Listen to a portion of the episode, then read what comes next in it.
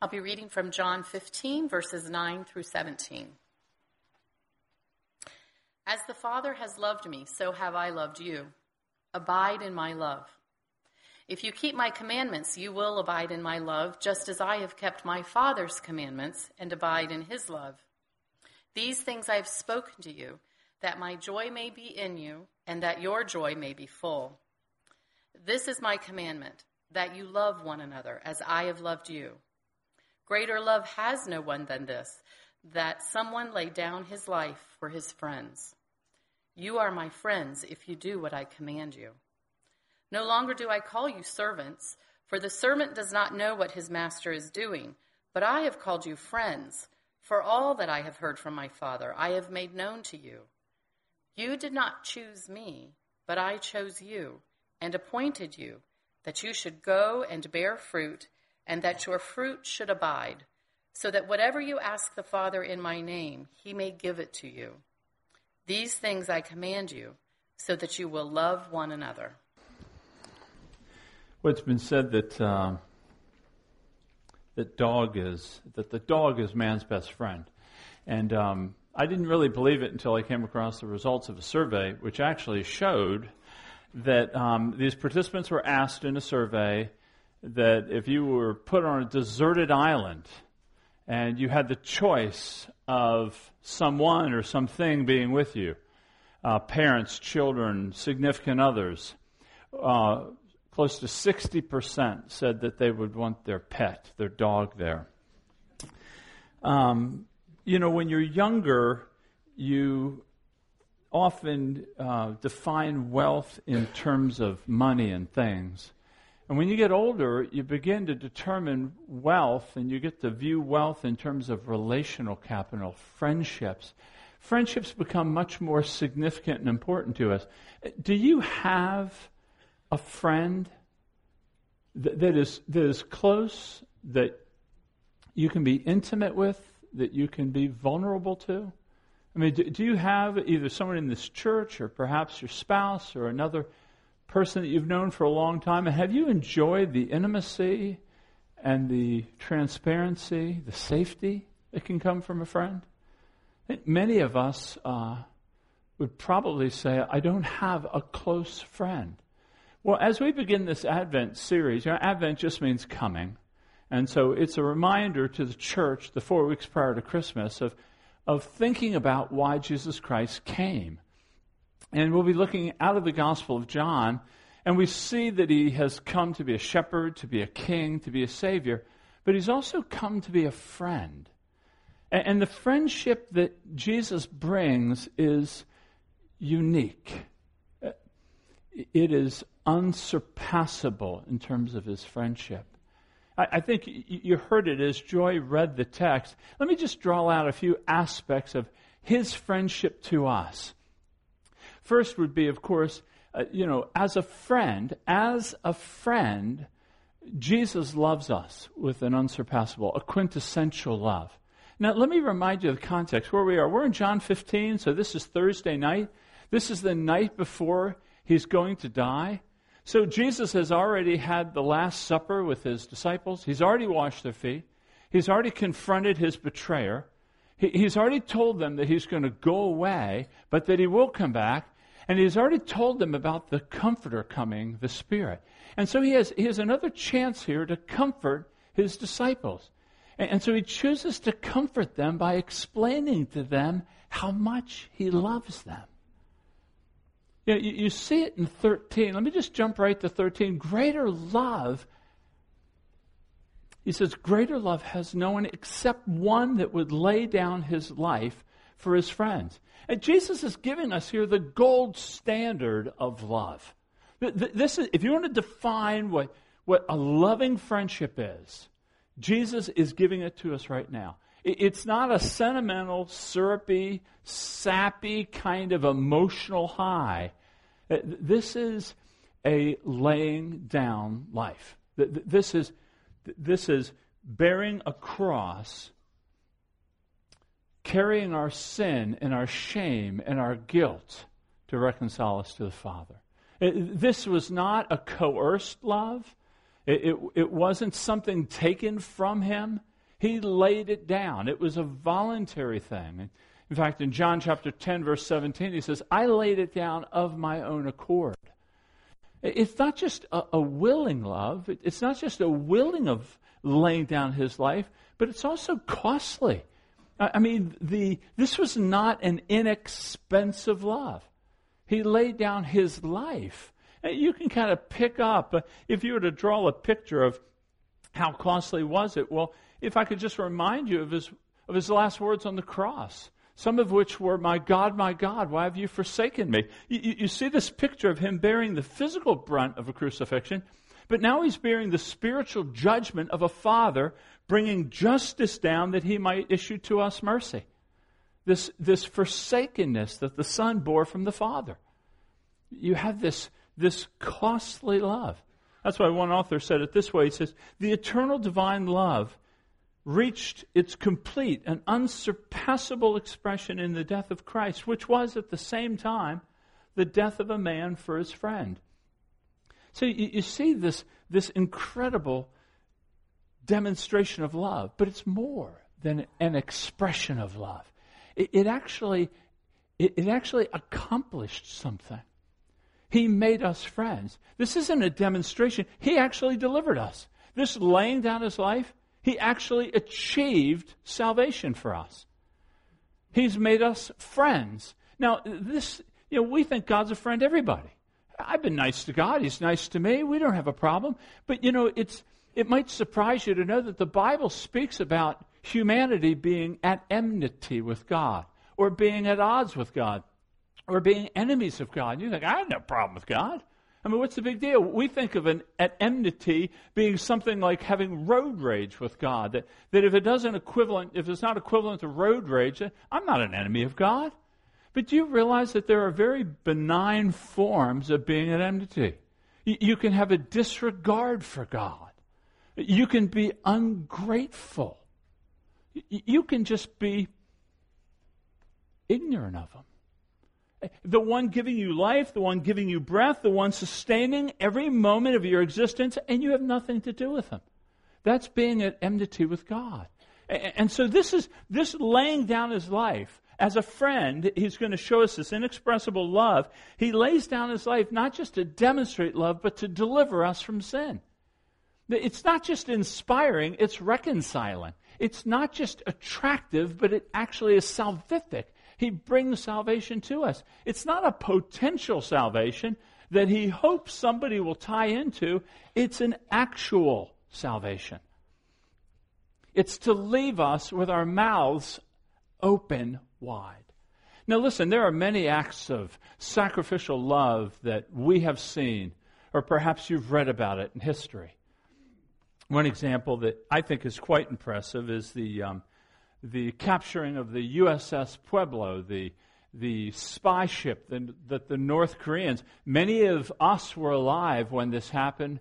Perhaps we've forgotten it. Many of you have read about it, but in 1968, uh, this ship was uh, captured by the North Koreans. This is at the height of the Vietnam War or at the ascendancy of it. And, and they, these 83 sailors were captured, one killed, 82 tortured. One instance was they had 13 sailors in a room, and they made them sit in rigid form for hours. A soldier would come in, door flew open, and he beat nearly senseless with the back of his gun one soldier. The next day, the door flew open, same man, same soldier. They were in assigned seats. Third day, The door flew open, another sailor took a seat. The next day, the door flew open, another sailor took a seat, and they rotated. That's pretty impressive. They knew the sailor would not survive, so they all bore the brunt of that punishment. That is impressive. When you see this, that the Son of God would leave glory take on flesh and voluntarily lay down his life for us. I mean, we are meant to just be stunned. Stunned. Are you a friend of Jesus? I mean, do you sense this supernatural divine love? Do you know that you're a, the Christian, that you're a, a special object of his favor? Do you recognize you have been loved with a love that is unimaginable, that, that it's incomprehensible? Do you, do you get it? Many times we don't. I, I mean, I've been wrestling with this all week, trying to assess my own feelings and appreciation and affections that have been, that, that have been developed from this. And, and sometimes it, it just kind of leaves us, you know, vague. And Jonathan Edwards, by the way, spoke to this. Here's what he, here's what he wrote to his people. He wrote it in Religious Affections, but he says, how insensible and unmoved are most men about the great things of another world? How dull are their affections? How heavy and hard their hearts are in these matters?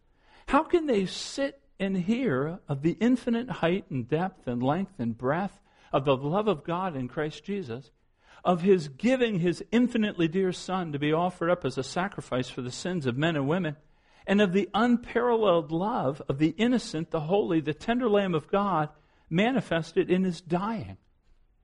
He says, Can anything be set in our view greater and more important? Is there anything in your life that is more wonderful and surprising? Well, I, think, at least cognitively, we'd agree there isn't. And yet, why, don't we, why aren't we impressed with this friendship? Are, are we just distracted from life? Is life so busy that we just can't dwell upon it, take the time to consider it?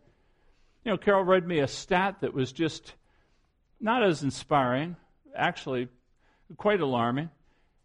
Try to figure out how many times, if you own a smartphone, I know a few of you still have the flip phones. Looks cool when you flip it up, but it really doesn't work. But, but how many times do you think you touch that a day? The average time people spend touching their smartphones is 2,617 times. Now that's average. Maybe you're less, maybe you're better than the other people, but, but that's an average. The distractedness takes our minds off this glorious truth. Not just the distractedness, but what about the, um, the familiarity we have with it? You hear this, don't you? You hear this often from the pulpit. You know, I love you becomes kind of, what's familiar? I know it. And, and we lose the gravity of what we're saying when it says he laid down his life for us. You know, familiarity breeds a certain contempt. But it shouldn't because the value of the object hasn't changed just because you've become familiar with it. Or, or another reason, I think there's a certain distrust that we have. There's a certain, there's a certain struggle that is in us from Eden. We just have a certain distrust of God. You know, God can say to the first couple, You have all these trees, you have all of this garden, everything is for your pleasure. That one I don't want you to touch. For reasons you may not fully understand. Trust me on this one. But that one don't touch. But you have all this here. And, and what is it that we want? We want the one. There's a certain distrust. It's not simply that they ate of the fruit, it's they didn't trust in the goodness of God to provide for them, and that there would be a reason that they couldn't eat that. There's a certain distrust. Do we, does he really love us like this? There's a certain also disbelief that we have about his word. Another reason that you might find this to be less attractive or less overwhelming is you look at your own life and you know that you're broken and you sin repeatedly. And in fact, sometimes you pursue the sin that you hate after committing it. And we say, How can he love me? How could he love me? I repeat the same sin over and over. I get the same anger. I move to the same pornography. I move to the same envy. We are paralyzed with comparisons, looking at everybody else. They're prettier, they're better, they're holier. Why would God love me? They got to love them first. And, and we just run ourselves right out of appreciating that as a friend, He loves us with an unsurpassable love. The Christian is called to meditate, to consider, to focus on this, to take it like a sapphire and, and let it just sparkle in the light, to look at its brilliance and think about it and chew upon it and deliberate on it. and believe it. You must believe it. Charles Spurgeon, the great preacher in England in the 19th century, said, How heart cheering to the believer is the delight which God has in his saints. We cannot see any reason in ourselves why the Lord should take pleasure in us.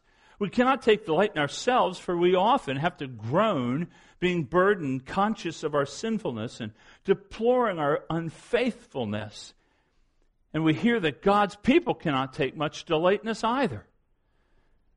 But we love to dwell on this transcendent truth, this glorious mystery, that as the bridegroom rejoices over the bride, so does the Lord rejoice over us. It's there for you to believe. He's said it. And do we believe it? Do we rejoice in it? Do we relax in it? Do we rest in it that you're loved with an unsurpassable love? So, as a friend, He loves us. Now, if you're not a Christian here, maybe you're at odds with the church or you've struggled in the faith, isn't this kind of friendship appealing? I mean, don't you think that fundamental to a good life is not the absence of troubles, but the presence of a friend? I mean, friends live at all times. A brother is born for adversity. I mean, don't we want a friendship like this? Jesus has come to be such a friend for us. Okay, the second aspect of the friendship that I'd like you to look at with me in verse 14 is that as a friend, Jesus does call us to obey him. He does. Look at what it says in 14. You are my friends if you obey my command. You are my friends, he says. Now, is he what's he saying here? Look at 14 because it does trip people up. Is he saying that that if I'm not obedient, that I'm not his friend? Is he saying that my friendship is conditioned in other words, his friendship to me is conditioned on my obedience to him. Is that what he's saying? I don't think he is. I think he's saying it's not a condition of friendship, but our obedience is a characteristic of friendship. In other words, our friendship, our obedience to Jesus evidences a friendship. It's evidence of it. I, I think this is kind of intuitive, isn't it? I mean, if you're married, look at your marriage. Uh, if you're not married, look at a close friend. If there's never a loving obedience that exists between the two parties, what kind of friendship would you have? I mean, if love never is being exhibited, if obedience and submission and that sort of thing isn't going back and forth between husband and wife or friend to friend, what kind of friendship would you have? It's kind of intuitive. No, our obedience is born out of love for Him because he has loved us, because he laid down his life. Now, this is an important distinction. Your obedience to Jesus is because he has already loved you. It's not seeking to be loved by him. The obedience that we walk in is not to gather his love, but it's being fueled because of his love. He has already loved you. He, why do we love? He first loved us. Th- this idea is clear in Scripture. He says in John 14, 23, he says, If you love me, you obey me.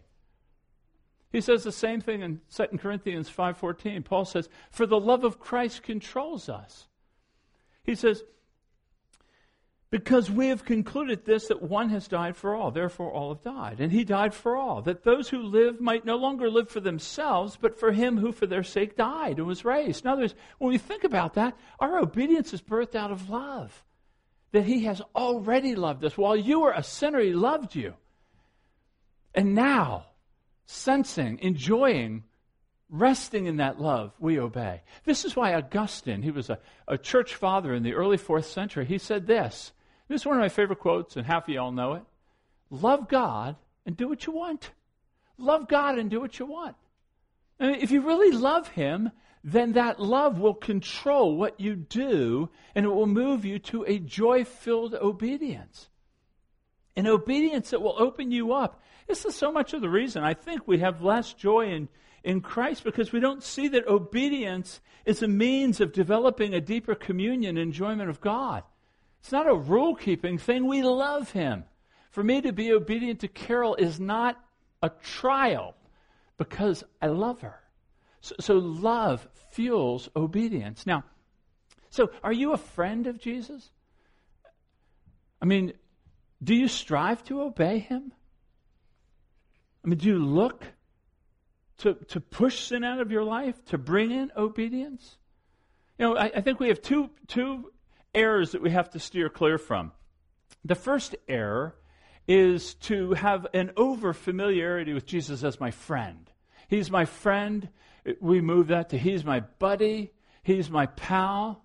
That, that, there is, that there is a, a, a closeness where his friendship blinds us from his lordship.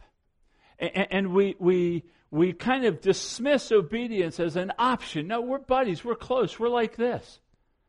And, and, and we forget that he is the Lord. And that he does say, if you love me, then obey my commands.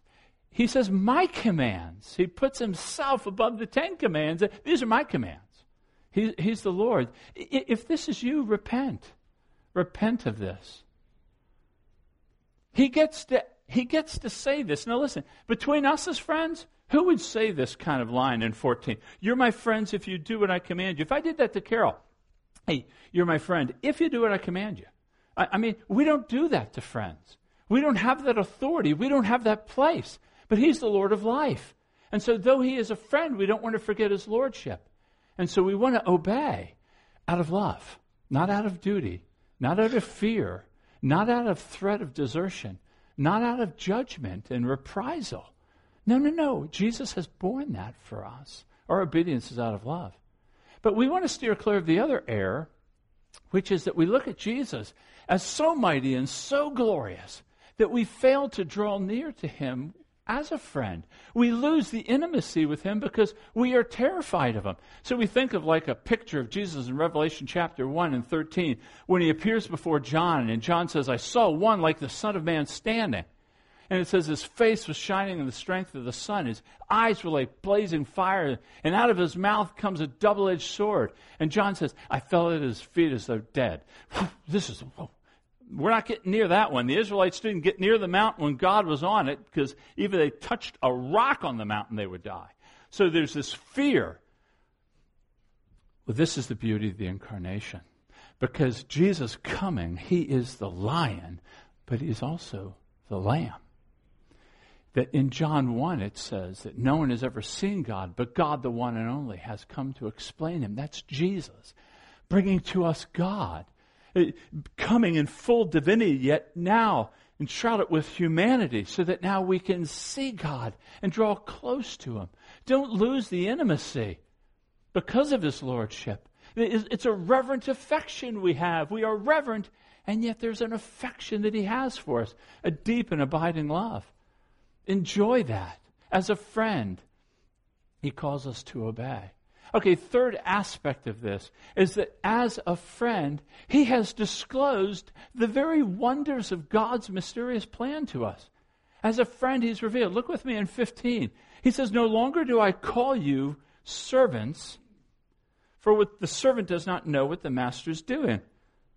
But I've called you friends, for all that I've heard from my Father I've made known to you. Now, th- this is kind of an interesting thing because servants in Scripture isn't a bad thing.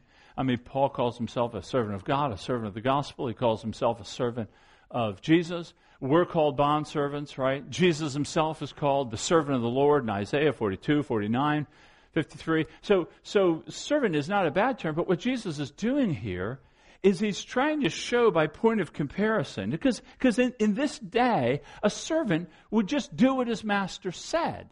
Uh, the master would say, Go build a fire. The servant say, Well, you know, it's kind of windy out. I don't know that. I, you know, why do you want to build a fire?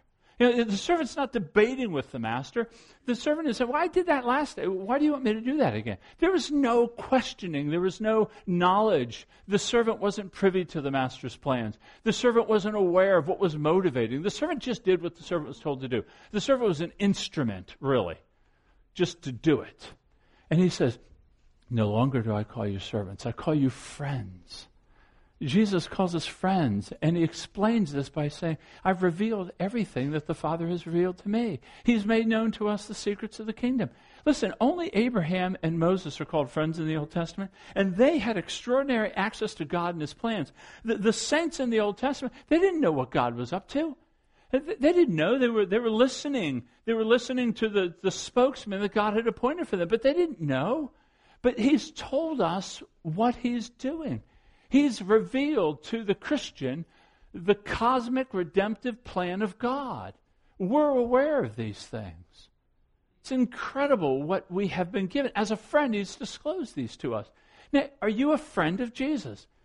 Do you recognize that if you're a Christian, you know more about God's redemptive historical plan, both taking place before and going forward? You know more than the highest trained scholastic intellectual, the smartest guy, the smartest bulb in the pack. You know more of God's eternal plan than he does or she does if she's not a friend. You've been given more. Can you, do you understand the wealth and, and what friendship with Jesus means? That you know these things? I mean, you know why he came. You know why he came. He came to take on flesh, to take upon himself our sins, that he might reconcile us to God.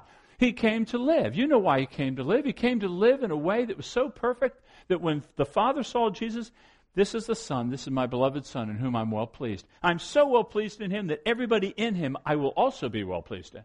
And you know why he came. He came to die. He came to die to bear the curse. The curse that we brought on ourselves in Genesis 3. He has borne that curse even on a tree that we might receive the blessings of God.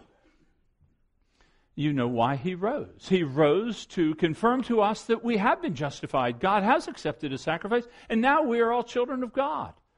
He also came to, he came, um, you also know that he ascended to the right hand of God. Right now, he's at the right hand of God, enabling me to preach, enabling you to hear, running his church above rule, authority, power, and dominion. And you know that he's coming back. You know that he's coming back to set up his kingdom, to crush all darkness, to right all wrongs, to bring perfect justice, and to renew God's society in its perfection. You know all those things.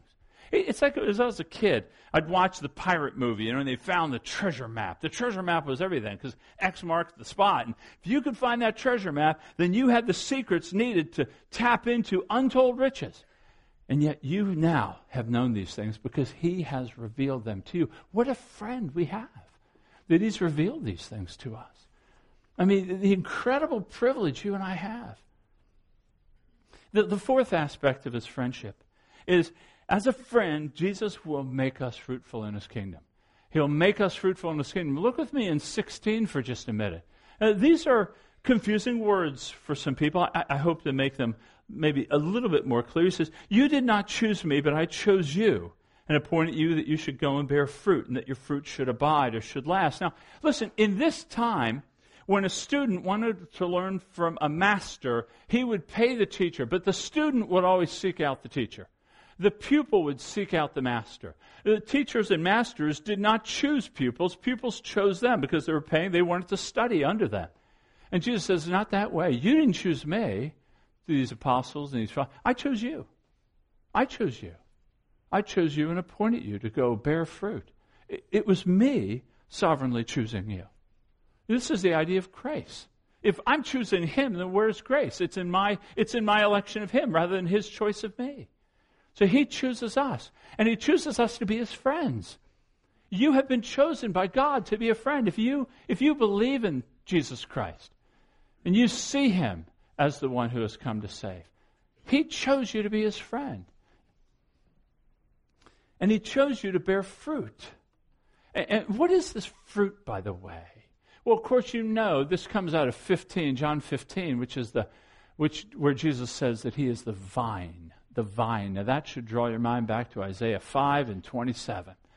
And, and the vine. Israel was to be a vine, a fruit bearing vine, and they did not. Jesus, the true Israel, has come. And he's establishing a new Israel and a new people. And these new people will be branches off the vine. That's us. And we'll bear fruit. And what is that fruit? Well, the fruit number one is you being converted. You being made like Jesus. You being born again. That's part of the fruit of Jesus' work is that people actually are saved from darkness to light. They're drawn from a kingdom of darkness to the kingdom of the Son. So, so, that's fruit that, that we actually, so some of the fruit we see is our own now love for God. But, but more fruit is that, that we begin to incrementally change acts of piety. We begin to grow holy. We no longer want to walk as the, as the old way of life. We want to walk in a new way of life. And that's part of the fruit. That, that when, I'm, when I sin and I'm convicted of my sin and I repent of my sin and I ask for grace, God, help me not to do that again, that's fruit. God's doing a work in me, He's changing me. Hopefully, you're going to look back at the end of this year and you're going to say, I love Him more at the end of 16 than I did 15. Hopefully, sin bothers me more at the end of 16 than it did 15. That's fruit. But there's more fruit that He's appointed us to bear. There's fruit that goes beyond us and it goes into the world, the missional work, the, the activity of the kingdom.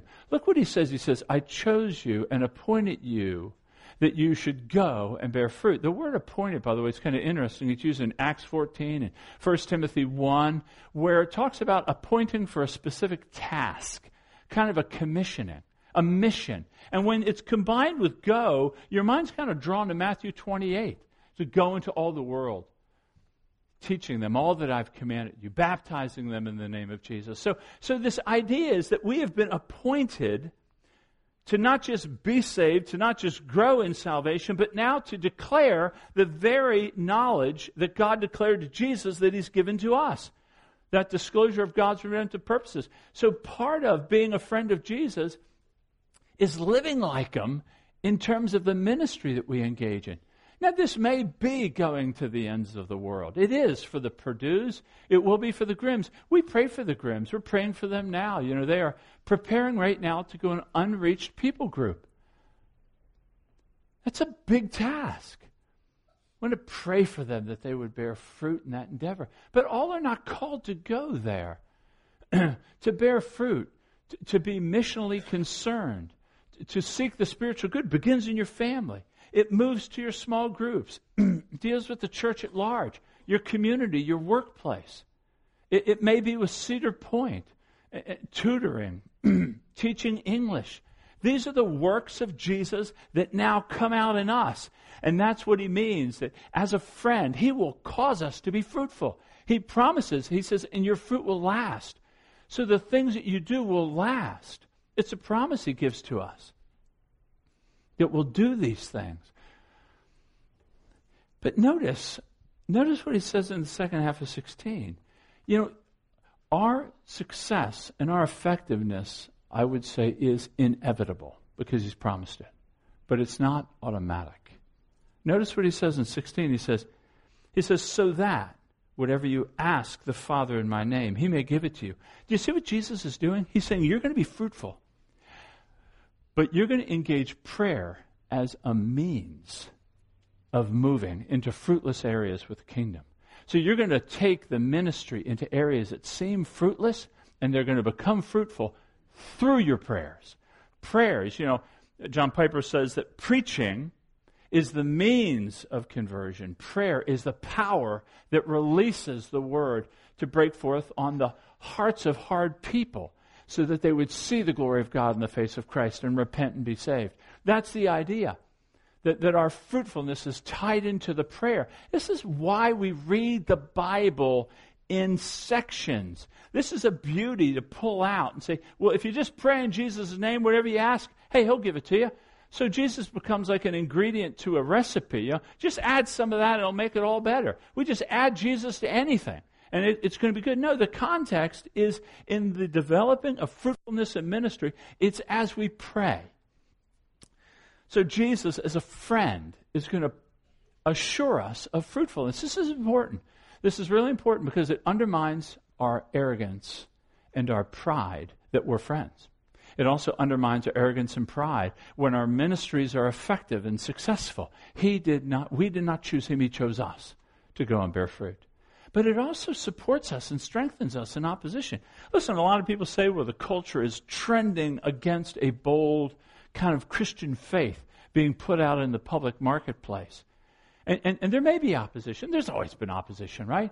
As soon as Genesis 3 happened, we had opposition. We've always had opposition. But here's the assurance to us that even in the face of opposition, He will cause us to be fruitful. He has promised to do that. That's why in fruitless places like Iran, the church is exploding. In fruitless places like China, the church is exploding. God will not be thwarted in his plan. We know that. God will not be thwarted in his plan. So it gives us strength to go into unreached groups, to go to Cedar Point, to speak to our spouse, to embrace our children and speak to them about the things of God, to open up and be transparent and vulnerable in our care group. All these things we can do because of the promise He's given to us. But not only that, this friendship, this promise of fruitfulness, keeps our lives in focus. Listen, many of us, we find a good life defined under financial security, physical beauty, career advancement, uh, reaching the full potential of whatever we think we want to be. Those aren't bad things. They're just bad goals. They're very bad goals. He has given us, his friends, a goal, and the goal is to be fruitful, to be fruitful. And he promises that he'll make it that way. So you have this friendship with Jesus in this passage that, that, that as a friend, Jesus loves us with an unsurpassable love. Uh, Jesus uh, calls us to obey him. Jesus has disclosed the incredible plan of God. We know what will happen in the end. We know the end of the story. And, and as a friend, he's promised to make us fruitful. Whatever you put your hand to, when you move in the name of Jesus, just remind yourself, he chose me. He appointed me to do this. And he said that I'll bear fruit. And I'll bear fruit. That's what I was praying for for you this morning at about 9.45 in my office. I pulled it out. I reminded myself, this will be fruitful because He's appointed me to do this this morning. And He's appointed you to hear it. So, if you're a Christian here, just assess your friendships. You know, Carol and I will often, you know, at the sabbatical, we try to ask each other this question periodically, which is um, on a scale of 1 to 10, how am I loving you physically, financially, emotionally, spiritually. We look at these four different quadrants of our marriage, and any of you that's talked to me about this, you know I've, I've said you, you ought to do it, and we do it as well. How do I love you? On a scale of 1 to 10, what would you give me? Uh, and, and how, if she gives me a 4, she hasn't. But if she were to give me a 4, I, I would say, well, what would it be at a 6? What, so we assess our friendship all the time. Uh, not that we're worried about it, but friendships are like gardens. You know, you got to get in there and pull up the weeds. You got to keep the garden fruitful by not letting the nutrients be dispersed to the weeds. And, and so, assess your friendship with Jesus. Think about it. A- ask another brother or sister in your care group. Uh, weigh in with me on, on the level of my friendship. Take the time to do it. He's a good friend. And, and then, if you're not a Christian here, uh, becoming a friend with Jesus is, is not something that you have to prepare for. You know, if you had to get rid of these sins, if you had to do this, and if you had to get this part of your life cleaned up, and if you had to do this, it wouldn't be a salvation by grace. It'd be salvation by you doing your initial work and then Him doing the work. No, coming to Christ and becoming a friend is just bringing the whole lot of muck and just going to Him and looking at Him. You are the one that has to save me. You are the one from God that I need. That's what it means to become a Christian. And then let the Spirit of God then begin to work out all the details of what it means to be a Christian. So let's just take a minute now and, and uh, well, we're going to celebrate communion. But you know what? Given the nature of this sermon, let's just take a minute in silence and speak to God about this, and then I will uh, orient us to the table.